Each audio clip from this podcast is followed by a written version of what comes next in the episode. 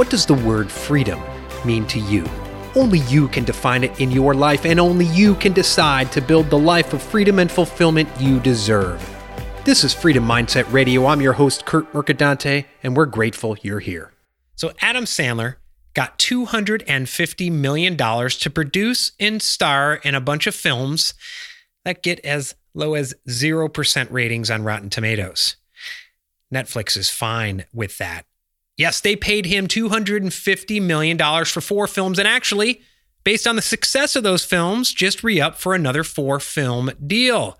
Now, at first blush, it may seem like a bad deal for Netflix until you realize that Sandler's latest movie, Murder Mystery, was the most-watched movie on Netflix in twenty nineteen, despite getting only forty-four percent on Rotten Tomatoes. Now, back in twenty fifteen, Sandler's movie, The Ridiculous Six, became Netflix's most-watched movie ever. It got just zero percent on Rotten Tomatoes. So is the branding lesson here that we should produce low-quality content in order to attract a bigger audience and more money? Of course not. Here's the biggest branding lesson we can learn from this situation. Focus on the audiences that matter. While it's easy to focus on the fifty-six percent of critics who didn't like Murder Mystery, or even the sixty-one percent of the audience that didn't enjoy the movie, since it got just a forty-one percent audience score, Netflix is focused solely on the forty-one percent, the people who liked the film. There's a whole slew of Netflix users who would rather watch British comedies and science documentaries than any Adam Sandler film. And you know what? Thanks to behavioral tracking and targeting, Netflix knows exactly who those people are. So they don't receive previews and suggestions for the Adam Sandler films. They get the previews and suggestions for the British comedies and science documentaries. In other words, Netflix can find those users who are most likely to watch and enjoy Adam Sandler films and target the hell out of them. Critics and reviews be damned. Hence, they can draw huge audiences for the films, keep their users happy, and afford to pay Sandler two hundred fifty million dollars.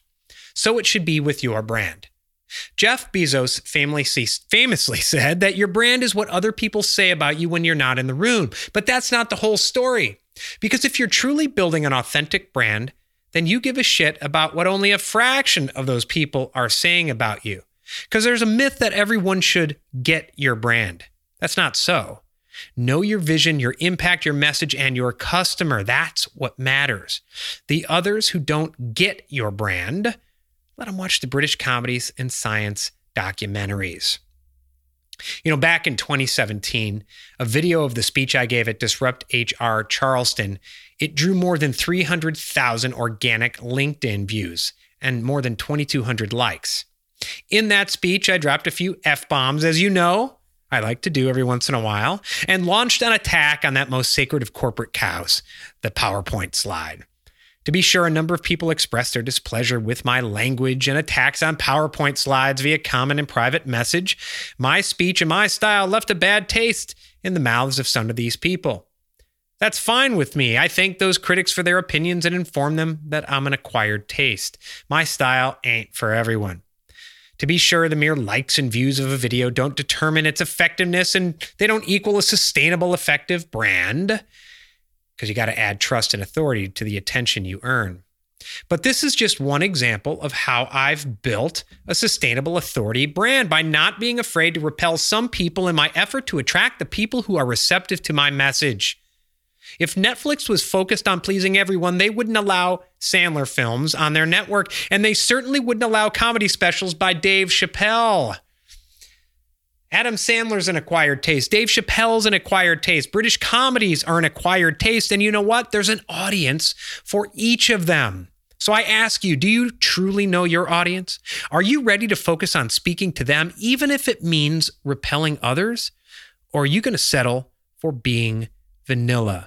Because being vanilla is a surefire way to become a commodity brand instead of building a sustainable authority brand that sells. This is Freedom Mindset Radio. I'm your host, Curt Mercadante. Thank you so much for listening.